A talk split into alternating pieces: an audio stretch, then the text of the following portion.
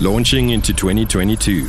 Be gentler, softer, and kinder to each other. 2022. We walk the journey together. I think it's so important that when you're starting a year off, especially as a new student in a new year, whether it be school or whether it be university, whether it even be starting a new job, I think it's very important to set out your checklist. Make sure that you, you know, you're giving yourself enough enough time. Something that we've lost, I think, and it's still something that a lot of people are struggling with within this COVID space is compartmentalizing your life. So give yourself enough time to eat. Give yourself enough time to exercise. Give yourself enough time to do self-care stuff. Launching into 2022.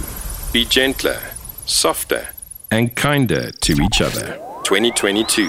We walk the journey together.